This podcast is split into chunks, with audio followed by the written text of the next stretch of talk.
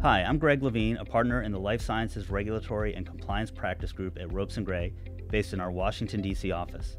Welcome to Non Binding Guidance, a podcast series from Ropes and Gray focused on current trends in FDA regulatory law, as well as other important developments affecting the life sciences industry.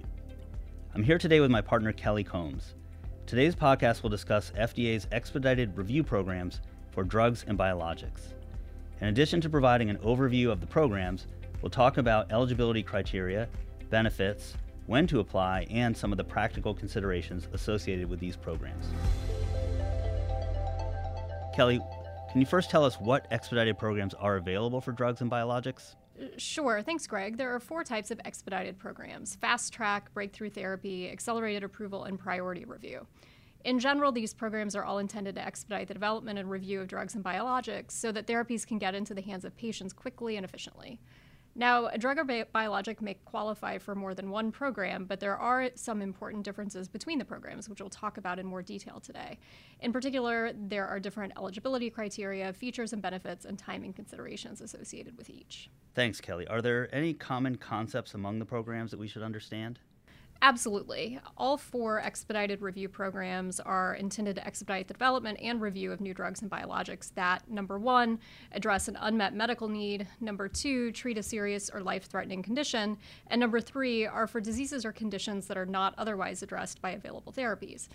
Now, for a drug to address an unmet medical need, it means that it must address an immediate need for a defined population or a longer term need for society. So, just as one example here, um, a treatment of a serious condition for which there is no other alternative. In determining what a serious or life threatening disease or condition is, FDA considers factors like survival, the likelihood a disease, if left untreated, will progress from a less severe condition to a more serious one. For example, if a product improves the diagnosis or directly affects a serious symptom or manifestation of the disease. And finally, to determine whether a condition is not otherwise addressed by available therapies, FDA considers whether there's another therapy that's approved or licensed in the US for the same indication and is also relevant to the current US standard of care. Now, interestingly, here, FDA will also consider whether there might be unapproved therapies uh, that can be used for off label uses um, and that are supported by compelling evidence. And to determine the standard of care, FDA will consider recommendations of authoritative scientific bodies as well as other experts. FDA makes these sorts of assessments uh, at the time of the relevant regulatory decision, so very early on in the process for the breakthrough and fast track designations, and then during the time of NDA or BLA review for accelerated approval. You mentioned that there are four of these programs. What are the features and benefits of each one? Sure. So, the Fast Track program, um, which is available for drugs that are intended to treat a serious condition where non clinical or clinical data demonstrate the potential of the drug to address an unmet medical need, or for drugs that have been designated as qualified infectious disease products, or QIDPs.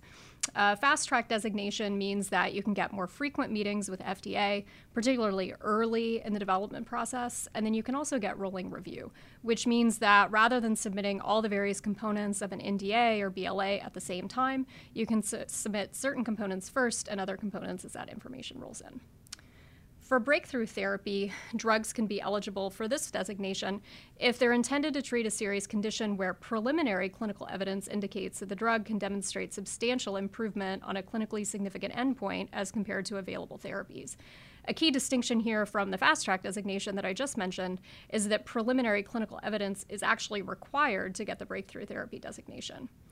Substantial improvement here can be demonstrated in a variety of ways, such as by showing a greater treatment response to a new drug than to an available therapy, or showing that the drug will treat the cause of the disease rather than the symptoms. And a clinically significant endpoint is one that would measure an effect on irreversible morbidity or mortality, or on symptoms that represent serious consequences of the disease. Now, in terms of the benefits for breakthrough therapy, it has all the same features as fast track designations, so those frequent meetings early in the process, as well as rolling review, plus early and intensive guidance from FDA and a cross disciplinary team of FDA senior reviewers to help advise a sponsor throughout the drug development process. With respect to accelerated approval, drugs and biologics are eligible for this program if they're intended to treat a serious condition that provides, quote, a meaningful advantage over other therapies and demonstrates an effect on a surrogate endpoint or on an intermediate clinical endpoint. Typically, here we're talking about drugs that are used to treat diseases where the course of progression is long, and it would take a long time to measure the intended clinical benefit in an ordinary clinical study. A surrogate endpoint here could be a lab measurement, such as prolonged suppression, a viral load in HIV, or a physical sign, or a size of a tumor in cancer, and so on.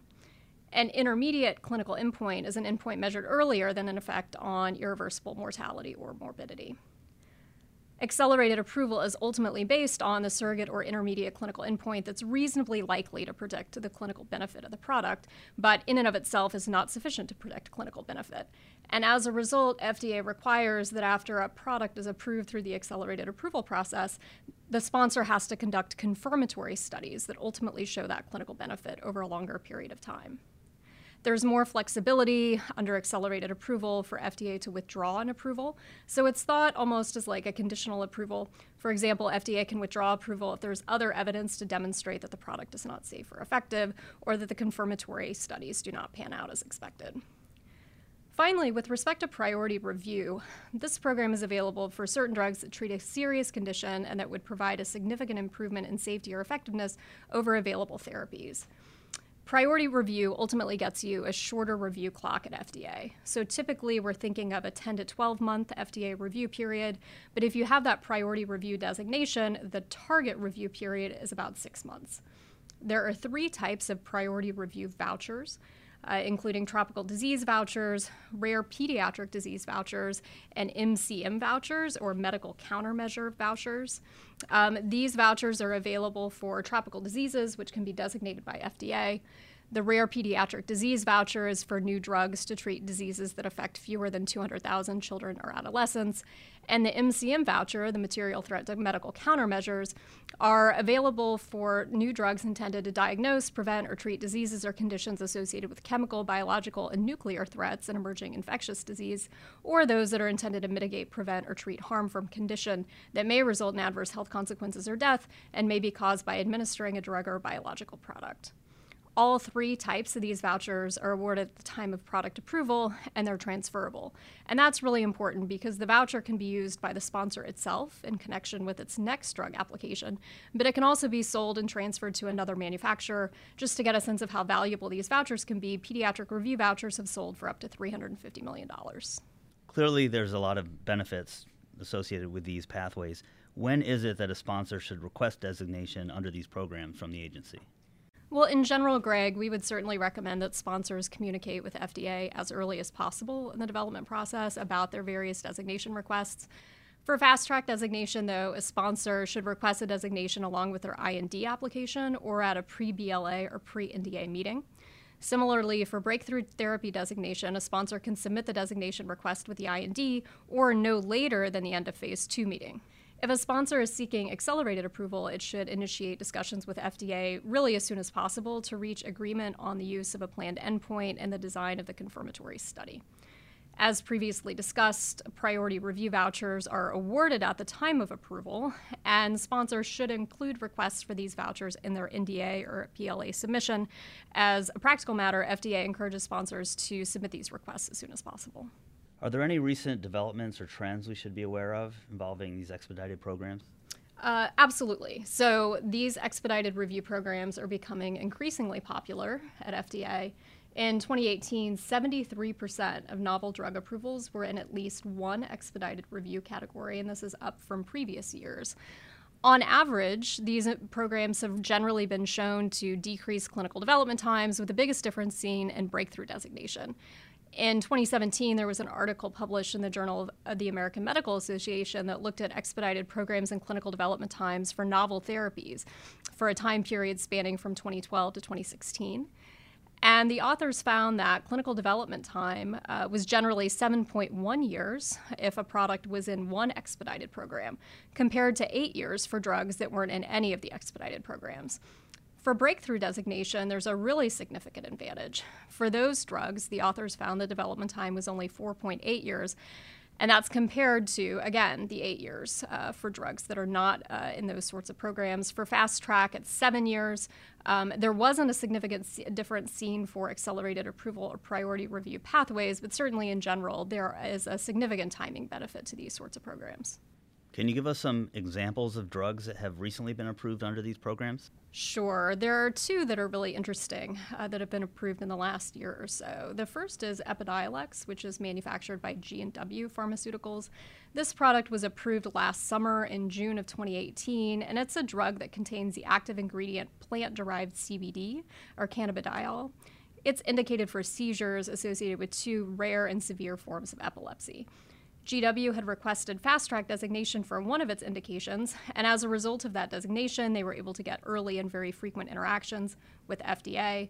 Uh, they submitted a pre IND meeting request in 2014. The IND was submitted shortly thereafter, and the NDA was submitted in October 2017 and was approved uh, well before the PDUFA date. The other product that comes to mind is Emgality, which is manufactured by Eli Lilly. That's indicated for cluster headaches, which is a rare and very serious headache condition. The product had originally been approved in September 2018 for migraines and was approved over the summer for cluster headaches based on a different set of clinical studies. This example, I think, is particularly interesting because it demonstrates that breakthrough therapy status can be used for a new indication of a drug that's already been approved, and also that breakthrough therapy designation requires some pretty rigorous clinical evidence um, as opposed to fast track designation. Kelly, what are some practical considerations to keep in mind with these expedited review programs? Certainly, a lot of important considerations to keep in mind here. As I mentioned at the outset, a product may qualify for more than one expedited review program. In addition, a product could also be eligible for orphan designation, which is associated with other significant benefits, including seven years of market exclusivity. Um, so it's important to think not just about the expedited review programs, but also what other incentives might be available.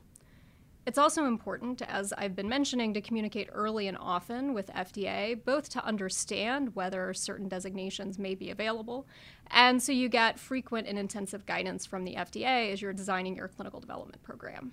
It's also important to pursue a rapid manufacturing development program and make sure you have the capacity to scale up manufacturing.